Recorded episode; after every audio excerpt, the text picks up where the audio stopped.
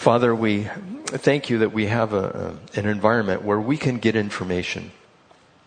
And I pray in the secular terms that as we get this information, we would be able to use the spiritual tools that you have given us, the tool of discernment, the gift of discernment, that we can determine what right and wrong is, what good and bad is, that we wouldn't be confused about that, for you have given us a lighthouse in the midst of a storm that we can look to and we can gain wisdom and understanding, just as the book of Proverbs told us earlier.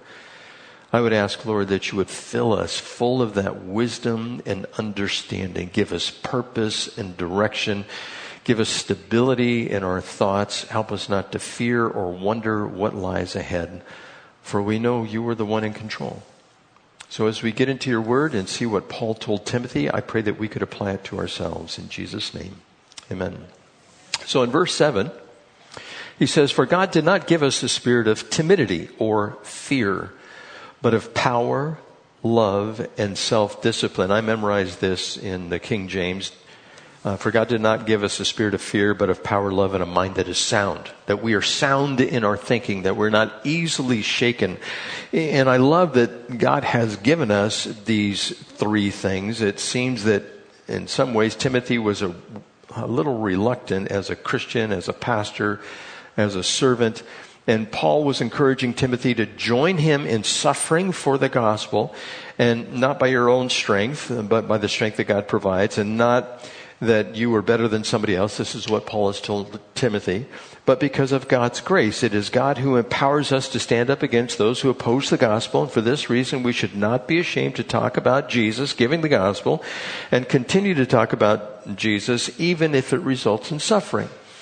Now, in this day and age, is there more of an opportunity to give the gospel or less?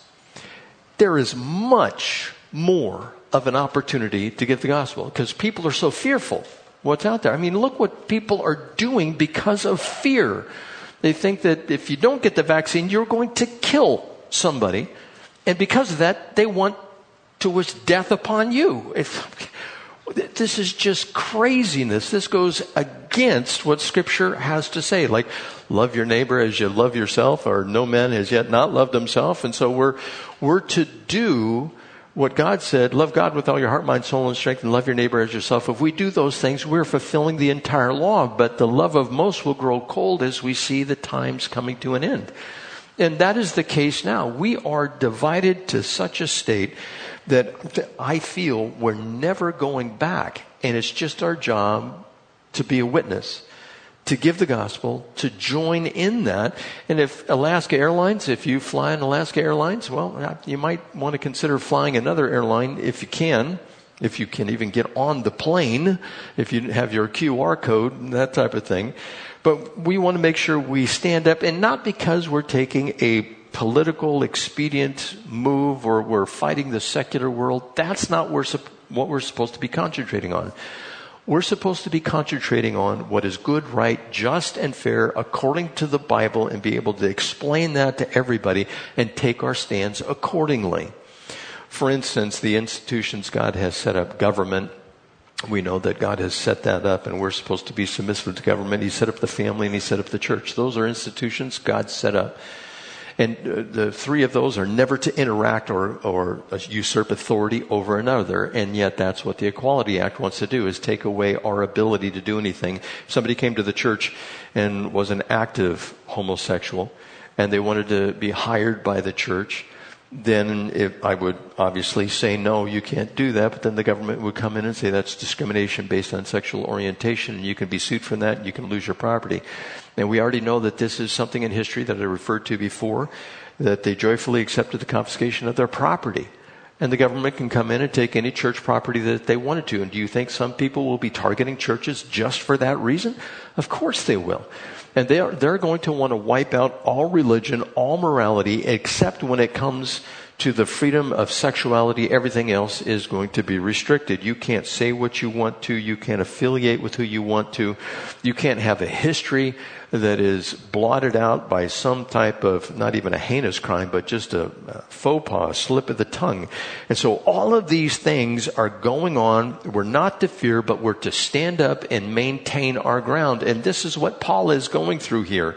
Paul is trying to tell Timothy, Stand your ground, be a witness, don't be fearful, don't be timid, do the work of an evangelist because he probably didn't want to do the work of evangelism. Don't be ashamed of Paul who is in his chains because probably he was ashamed of Paul who was in prison. All of these things, you know, if you're associating with somebody in prison, eh, even back then it would have been a shameful thing. Well, what are you doing going to the prison? And you're associated with him? How dare you do something like that? And, and Paul starts telling Timothy, don't worry about that stuff. Just stand your ground. And so he goes on in verse 8 and says, So don't be ashamed to testify about our Lord. And when you see the word so, in uh, the King James, it's therefore. Mike MacIntosh, I remember being at his church in the mid 80s, and he would say, whenever you see a therefore, you need to see what it's there for. And why is it therefore? It's therefore because God has given us these gifts, power, love, and self-discipline. He says, so, as a result of God giving us these gifts, do not be ashamed to testify about our Lord or ashamed of me, his prisoner, but join with me in the suffering for the gospel. By the power of God who has saved us and called us to a holy life, not because of anything we have done, but because of his own purposes and grace. I, I don't know about you, but you've probably been to a family gathering with uh, other members of the family or guests of the family that are not saved, and maybe you're the one who's been asked to pray because you're the religious one. And so you pray, and maybe you have a discussion about God, maybe you don't. Uh, but if you do, there seems to be a tenseness. I have been to family gatherings before where uh, a moral question will come up, and we're all sitting around and on couches and, and chairs and sitting on the floor, and a moral question comes up, and you can hear a pin drop on the ground because is this really going to be a discussion here? Can we talk about these things? What better time to talk about morality than at a family gathering or talk about Jesus Christ? And you have to temper your speech a little bit you don't want to turn to the whole family and say, You're all going to hell unless you have Jesus Christ as your Lord and Savior. You're not going to be received very well. God will give you wisdom on what to say and how to kind of curve into the gospel. God is great about giving us this kind of wisdom. But as we will see when we get into chapter 2, we're st- supposed to study to show ourselves approved, a workman who does not need to be ashamed, who correctly handles the word of truth. And God willing, we will do so. We'll be able to study so that when we have those family gatherings, if you can still gather with five or more people without a mask or inside, it depends on what the laws are going to state in the future, the directives that the CDC is going to give us or the health department. But anyhow, when you get together, and you have these discussions. I think it's great that you have these moral discussions, even though some people you can tell they're just on pins and needles. Like, what if you have something that you disagree with somebody else on, especially if there's an atheist there? And how would you talk to an atheist in a family gathering without being too offensive? Well, some things you can pose as questions. You don't have to say, like an atheist says, I don't believe that there's a God. You don't have to say, so you think you're omniscient. You know everything. The universe is so vast. You think you understand everything that is out there, huh? And even beyond? That's an insult. So you would say, well, doesn't being an atheist imply omniscience?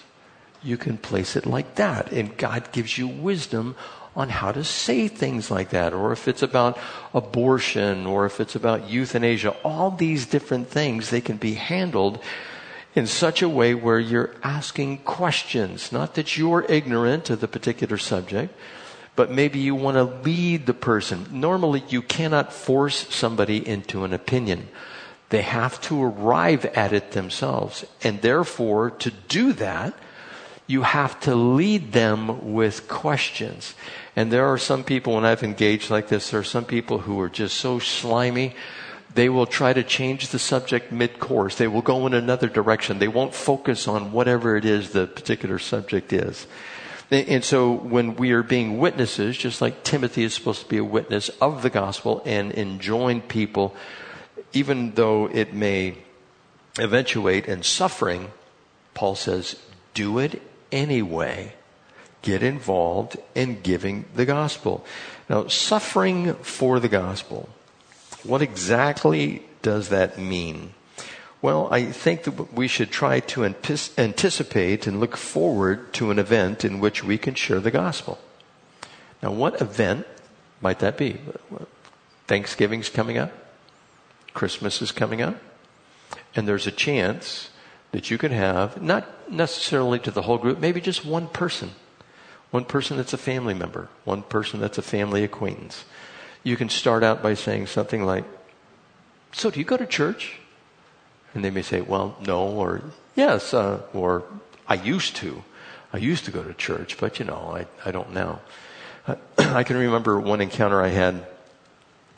I was on a job. I was working on a job and I was on the sidewalk and a guy was running. He was a big guy. He was running past me and he happened to stop because I turned off my equipment and he just wanted to talk. And I just knew this was a God moment.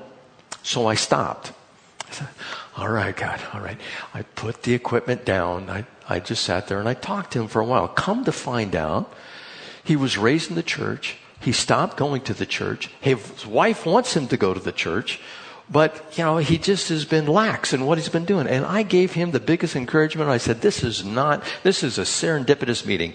We are talking together and I don't know you from Adam, but yet you stopped by and God determined that we would talk together. And I want to tell you, God wants you to get back in church because Hebrews chapter 10 verse 25 says, do not forsake the gathering together of the brethren as is the habit of some. And he's sitting there with his mouth open going, really? And I said, yes, that's what you're supposed to do. You're supposed to worship Jesus Christ and you can't do that apart from the body. Well, you can, but God calls us to corporate worship. You should this next Sunday tell your wife or even before next Sunday, you're going to church because God wants you there. And, and he was, and I was talking just like that too. I was getting kind of bold out there, you know, and, and he just, he received it and he goes, okay, I will. He goes, thanks a lot. And he just, started walking away. I took out my equipment and started out, thanks Lord. And I just did what I had to do after that. These are, again, serendipity moments where it's just a, an advantageous moment for somebody who's there. And God sets those things up for us. Now, when it comes to giving the gospel, unless you have the gift of evangelism, you're not going to open up your front door and say, all right, where's the closest heathen? and you, are going to try to head for them and give them the gospel. Do you know you need to be saved? If you have the gift of evangelism, that's normally what they're thinking about. But most of us don't have the gift of evangelism. And so what you have to do, and I'm going to give this as the application at the end as well, is you have to pray for God to set up those God circumstances, those ordained meetings with some random strangers that can be out there so that you can encourage them and you can set them in a direction where they should be. But this digressing here, suffering for the gospel. Well, we give the gospel, and this is why we engage in Bible study to learn. This is why we live holy lives so we will not ruin our reputations with those who we are witnessing to. And this is why we fellowship and we worship. All of these things, they are good. But I do want to say that if all we do is go to Bible study and go to church on Sunday morning, get involved in corporate fellowship and worship. If that's all we do, we are falling short of what God wants us to do. God wants us to be in Bible study to learn to share the gospel. God wants us to live holy lives so we won't ruin our reputations with those who are receiving the gospel and also fellowship and worship. It encourages us spiritually that we can move on. All of those things are excellent and necessary. But we have to give the gospel to somebody. There's someone that you know that needs the gospel. Ask for God to provide for you an open door. That they would come to you and they would ask you something. They would have a need of some kind and God creates needs in our lives so that we would seek after Him. That's why we suffer in this life and people look for meaning in the suffering. And you have the answers if you have Jesus Christ. And so if all we do is just take in and take in and take in and we don't expend out what we have been received or what we have received from Jesus Christ, we're not fulfilling the great commission that was given to all the disciples and go out and make disciples, go out and give the gospel. Now, we aren't required to close the deal. What I mean by that is get someone to say the sinner's prayer, although it'd be great if that happens. That very seldom happens.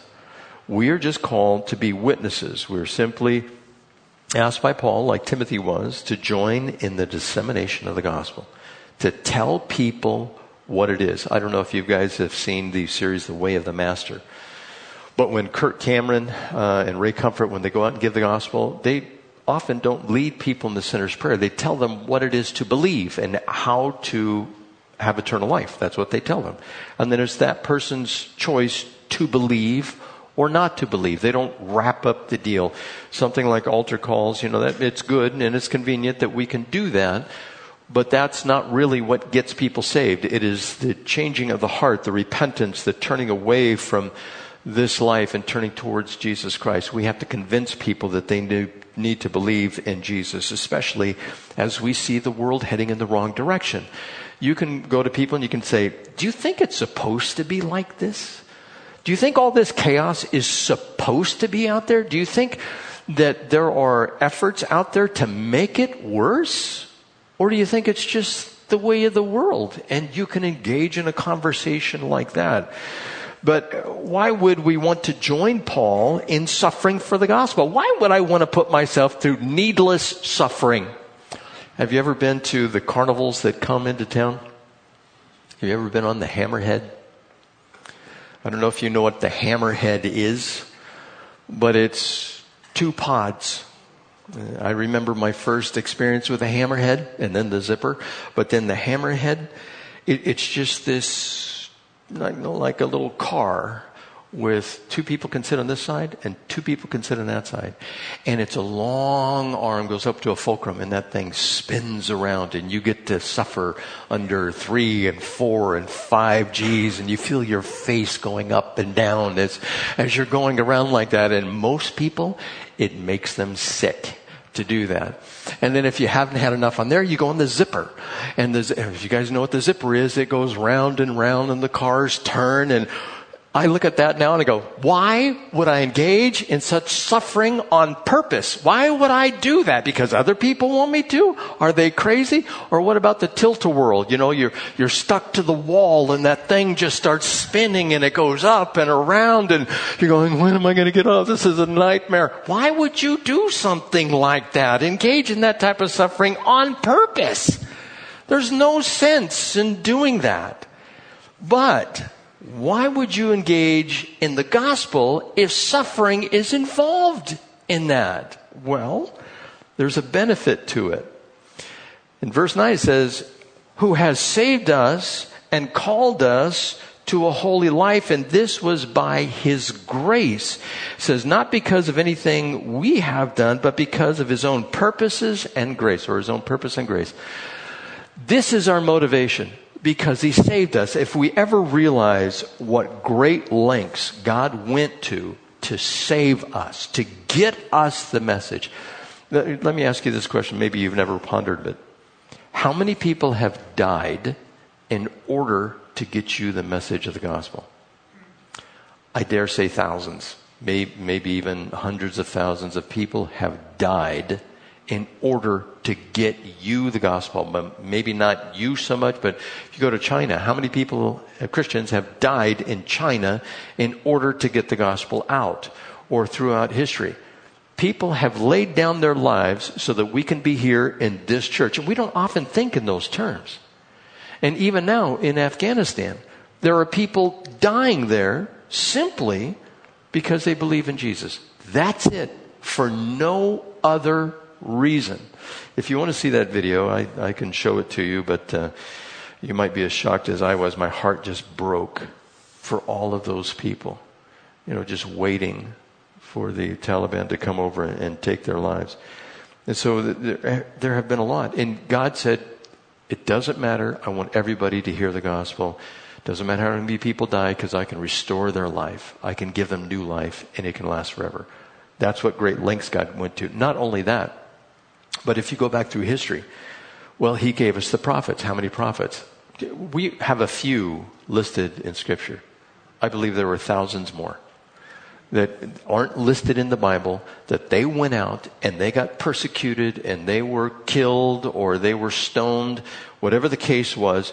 They did this so that the gospel would be propagated because God saved them and they realized what depths God went to to do that. And so God said, I'm sending another. I'm sending another. Here's another prophet and another one. And God, Jesus said, you've killed the prophets. And, and of course the Jews were guilty of that. They even admitted that. But then Jesus came. So over and over and over, God sent messengers saying, listen to these guys, listen to these guys. And They said, no, we're not going to listen. Then they sent, God the Father sent Jesus. And then they killed Jesus too. And Jesus said, That's it. It's finished. Now the gospel is going to go out, and there's a time where God's grace is going to run out for this world as well, and the wrath of God will come because of all the sin, all the idolatry that is there. He's going to judge the world. And God said, in the midst of that, you're going to suffer because the gospel is going out, and because the world hates God, He hates Jesus Christ, or the world hates Jesus Christ, it's going to hate you too. But we have this hope, this blessed hope, the glorious appearing of our great God and Savior, Jesus Christ, who is listed in Titus chapter 2, verse 13. And so this is our motivation for doing it. We consider what God has done for us. Everything else, all these sufferings that I talked about earlier, whether it's the Equality Act or what the government is doing and all of that, it doesn't matter a hill of beans. Our focus is supposed to be the gospel. And by the way, during this whole COVID thing, little ad lib here, during this whole COVID thing, there's almost, well, there is, there's a division that's being created between Christians in churches and the government. I don't know about you, but I get easily frustrated over the idiotic, the stupid mandates that are coming out when there's no knowledge behind it it's all based in fear. I, I get frustrated with that. And my immediate thing is what I always think of who or whom, how many people made these singular decisions like this? Like, is it Fauci? Is he the one that's making these decisions? Is it Biden? Is it somebody behind that? And I want to point to somebody that they are the one, and I want to direct my anger, righteous anger, towards them because they're causing all this hardship. There are actually people dying because of these decisions that are being made. That people that are dying that wouldn't have normally died as a result of this. And, and uh, Fauci, we do know he lied about being part of the gain of function research in Wuhan, if you understand what any of that is. And uh, the Biden administration through Psaki, said that uh, no, he's not going to lose his job. And he lied to Congress. And Rand Paul is saying he ought to spend four or five years in prison, at least, because he is responsible for the COVID virus and it getting out and causing the pandemic. But people aren't talking about that. And so I, I want to focus on an individual. And so some churches, they are taking up the ramparts. They're saying, okay, this is it. We're standing against the government and we're going to, and some of that is necessary. I get that. And it's hard to determine, well, how far do you go and how far do you resist or do you just capitulate?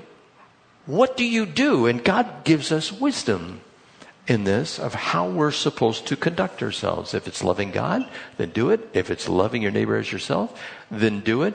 If it's full of hatred, rage, discord, jealousy, envy, strife, faction, dissensions, all of those things, we're not to do it. God gives us wisdom. But we want to be careful as believers that we are not holding up the banner for some type of social movement out there. We want to hold up the banner for the gospel because that is the answer.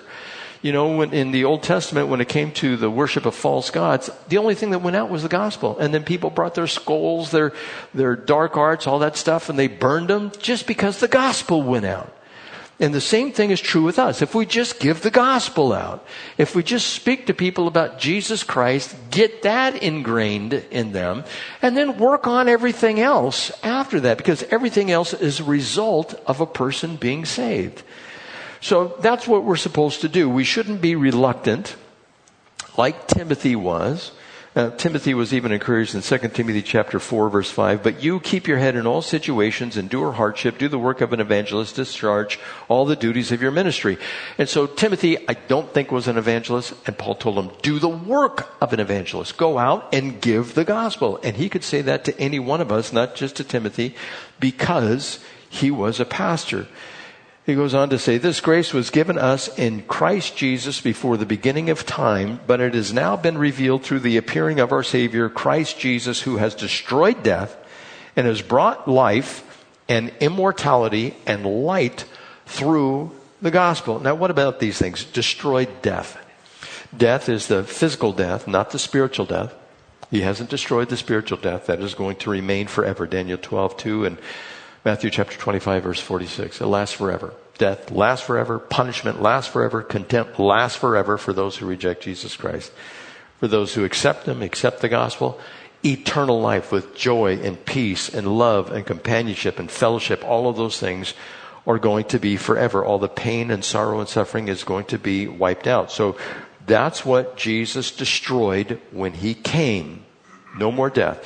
Now, it does mean that we will quote, as Paul refers to it, fall asleep unless the rapture takes place. We're all going to go to the by and by. And I don't know if I look forward to that or I want to resist that or I'm torn between the two, just like Paul was. Paul was torn. He said, It's far better for you that I remain, but I'd rather be in glory with Jesus Christ. that should be our attitude as well. But then he brought life. He brought eternal life, not eternal existence, because we all exist. Total annihilation, the doctrine that we just cease to exist, it doesn't exist according to Scripture. It is something that goes on forever and ever and ever. And then he brought immortality. Now, how long do you survive if you're immortal? We can't even grasp how long that is. It is just forever. Forever doesn't even fully describe how long it is. you know, how old are we? Like me being 45, you know, I've lived four decades and five years. And then the rest of some people in here are older, you know, 60 and 70 and, you know, and some people are younger and you think, wow, I've lived most of my life and uh, it's just going by and by, and it's, it's happened so quickly. You're not going to say that in, with immortality. It's gone by so quickly. You're always looking ahead. You're not worried about what's behind, and it never ends. You know, I, I started thinking about this immortality. Do you guys know how many stars are in our galaxy? Now, I got this from Mr. Olson in astronomy at Southwestern College in 1977. I loved his class. It was a wonderful class. He would show up looking like Captain Kirk. He had a tricorder. He had the shirt on.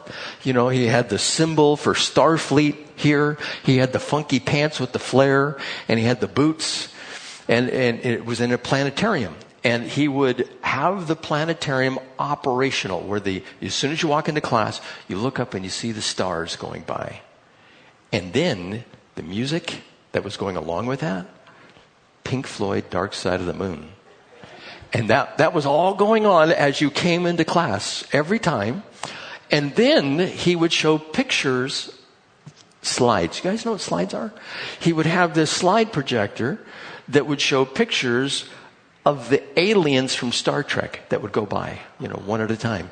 And so Pink Floyd, Dark Side of the Moon, the stars going by, he comes out look like Captain Kirk and he's telling us all this. I was just fascinated with the class. Star Trek was big back then and so uh, he said, Do you know how many stars are in our galaxy? And all of us go, No. And he said, and I've confirmed this later, there are more stars than there are grains of sand on Earth in our galaxy. And then he said, Do you know how many galaxies there are? He said, There are more galaxies than there are grains of sand on this earth. How many is that? You know, they started to guesstimate how many stars there are. The Milky Way, it, uh, they say it's 100 billion stars, maybe. Uh, it results in a very large number of total stars in the universe. And it, it's in, they think that even the galaxies are in the trillions. Trillions. And that's only because we can only see so far. And the reason they came to that conclusion is maybe you've heard this before. The deep field in space, what they did is if you took a grain of sand and your arm was able to stretch out six feet and you put it up in the sky, a telescope focused on that grain of sand out there. And the amount of galaxies they counted that they could count was 10,000 in that grain of sand right there in the night sky. Anywhere that they pointed was the same. There would be tens of thousands of galaxies, each one with more stars than the grains of sand on Earth. Now, the Milky Way galaxy is a medium sized galaxy. It's not even a big galaxy. Andromeda is going to swallow us up. Don't have to worry about it. It's not going to happen in our lifetime, but it's coming towards us and it's going to suck us right up. It's twice as big as our Milky Way galaxy. And so you start thinking about that. You go, okay, so if there are trillions of galaxies, there are trillions and trillions of stars, and how many planets around each one of those stars? I mean, it is, you can't even count that high. There, you don't have enough time. Even if you live for all of eternity, you probably wouldn't get up to that time. So what if, what if you visited one star per second in the whole universe? How long would that take? Well, some guesstimate it would be a quadrillion or a quintillion years. And you say, well, how long is that? Well, a, a I got to make sure I got this down right. Um, I think it is a quadrillion is one with 24 zeros behind it. If you visited one star per second, now I think it's going to be much more than that. It could be a septillion, quadrillion, quintillion, septillion, uh, sextillion, septillion, octillion, nonillion, dectillion is what they have. And then it goes on from there. It's probably way up there. It's like one with 48 zeros behind it. That's eternity. If you visited one per second, if the fall had not happened, if Adam and Eve did not eat of the fruit, we would be going to each one of those. How long would it take? Forever. It would have taken forever. What's the un- new universe going to be like? I don't know, but it's going to take forever. It, that's God forever, immortal. You can't do all of that. It's just going to go on forever and ever and ever. And this is what Jesus brought to us. And every time we land on a new planet, if we go to a new planet, if that's what God has us do, we're just going to go, whoa, oh, this one's better than the last 40 million I just visited. Look at this place. It is just one. And that's what's in store for us. And we forget that that's what we're looking at. You know, you see some of these creatures that God created and they are so colorful poisonous probably, but they're so colorful. The little frogs that have the multicolors on them probably kill you if you just touched them. But, but there's other things that are just so beautiful. And the, the flowers, I noticed there was an iris on one of the slides up here, just the purple that was in there. And the colors that are hidden in the earth, whether it's a rock collector or whether it's the, uh, I think there's a place in Utah that has all these lines and in China and all these different colors in the mountain. Just, it's just beautiful. And God is going to create a world like that just full of color and full of beauty. And we have all of eternity. That's what we're looking for. And we're, we're going to look back at this for maybe half a second and then forget about it. We're going to go, remember the pandemic? We thought, oh, that was, it. look at this. Oh, oh, that's new. And you're going to forget about the pandemic. You're going to forget about all of this stuff. I get kind of excited looking forward to this. You know, I can't wait to get there, the Jetsons, or I'm just going to fly, or whatever the case is going to be. It's going to be a great existence, and this is available for people instead of the everlasting contempt and the everlasting punishment. Now, who would not want to be a part of that? Well, those influenced by the devil, the enemy, Satan. They are the ones. And they're going to oppose you if you get out there and you give the gospel. You know, we may not be a preacher, we may not be an apostle, we may not be a teacher, but we can share the gospel and we are called to do good works which have been ordained for us before the foundations of the earth. And verse 11 says, And the gospel, I was appointed, and of this gospel, I was appointed a herald, an apostle, and a teacher. Now, a herald is like a preacher. Go out there and you just preach and you tell people about what's coming. You tell them the bad news and you tell them the good news. A messenger is a representative or an apostle. He was one who was sent. He is God's representative who is heralding what is to come. And then he is also this teacher. It's more like a doctor or a master. He is the one that's setting up doctrine. And so that's what Paul says that he was. He was appointed a herald, an apostle, and a teacher, or a preacher, a messenger, and a master or a doctor. And he has been the one that has given us most of our doctrine in the New Testament. And we're supposed to be looking at all this. If we're not a preacher, if we're not an apostle, if we're not a teacher, we can still share the gospel and join with Paul in the suffering of it, just like he asked Timothy to do so. so this is an application question. Am I sharing the gospel with others? More specifically, am I doing the work that God has ordained me to do? You're fellowshipping good. You're praying good. Your Bible study good. You're worshiping God good. Are you sharing the gospel? Are you telling the people who are in need? You know, uh, Gavin Newsom wants to bring every Afghani who is able to come to California to California.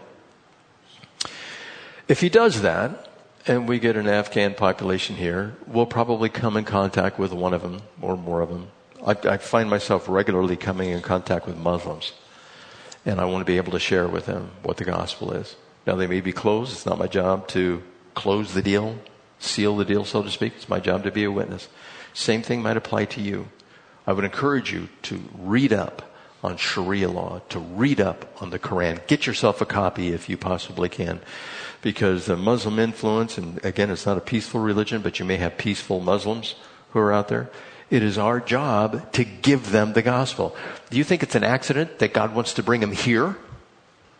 He wants you and I to witness to them. That's why He's bringing them here. And we're lamenting, like, oh, they're going to ruin our country. You know, xenophobia and all of that. Just forget about that.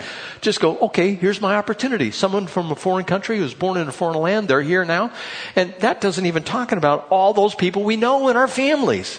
God placed us with one another according to the book of Acts because we have the most opportune time to be saved. And that's what our focus is supposed to be. Not everything that's going on around us. Oh, that government. Oh, that president. Oh, that cabinet. Oh, that school board. Forget about that. Stand up for righteousness. That's good. But focus on the gospel. That's what we're supposed to be focusing on.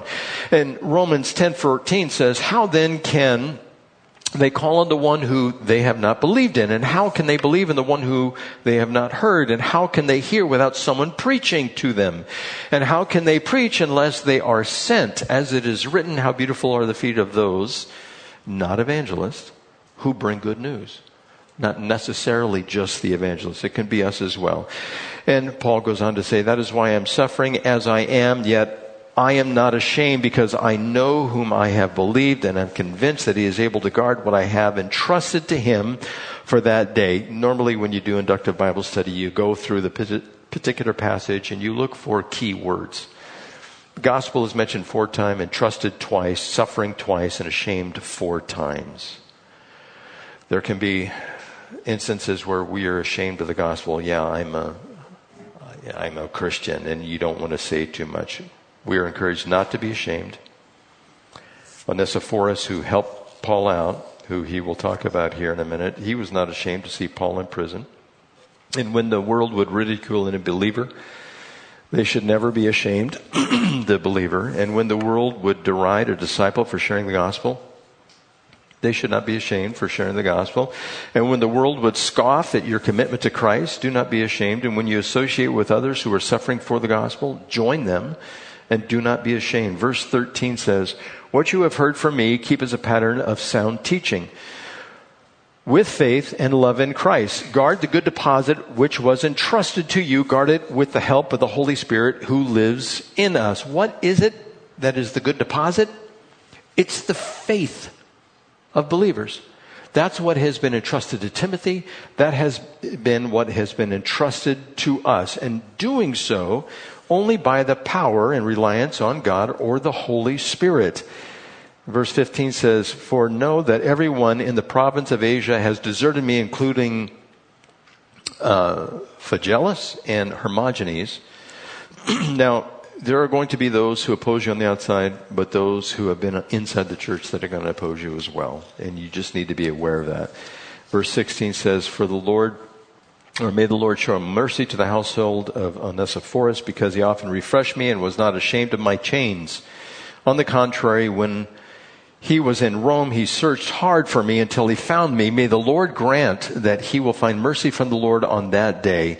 You know very well in how many ways he has helped me in Ephesus. So we are to keep in mind Bible study is good, fellowshipping is good, prayer is good, serving the body of Christ is good, worshiping Jesus is good, sharing the gospel is good, and not being ashamed of the gospel and those who suffer under it is good. That's the lesson that Paul is delivering here.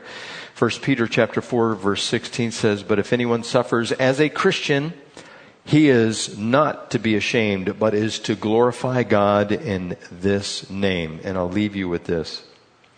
For whoever is ashamed of me and my words, the Son of Man will be ashamed of him when he comes in his glory and the glory of the Father and of the holy angels. May God grant you the wisdom to share the gospel. May you be involved in studying to show yourself approved. And may you not worry or fret if suffering comes your way as a result of you loving Christ. Let's pray. Father, we, we thank you for Paul. And even though he was at death's door while writing this, he was concerned about Timothy and being able to share the gospel and not being ashamed and being reminded of the eternal life which has come to all of us. And may that be our motivation. Just your grace, Father. The goodness that you have shown to us and what you have prepared for us. May we look up as our redemption draws near. In Jesus' name. Everyone said, Amen. please stand.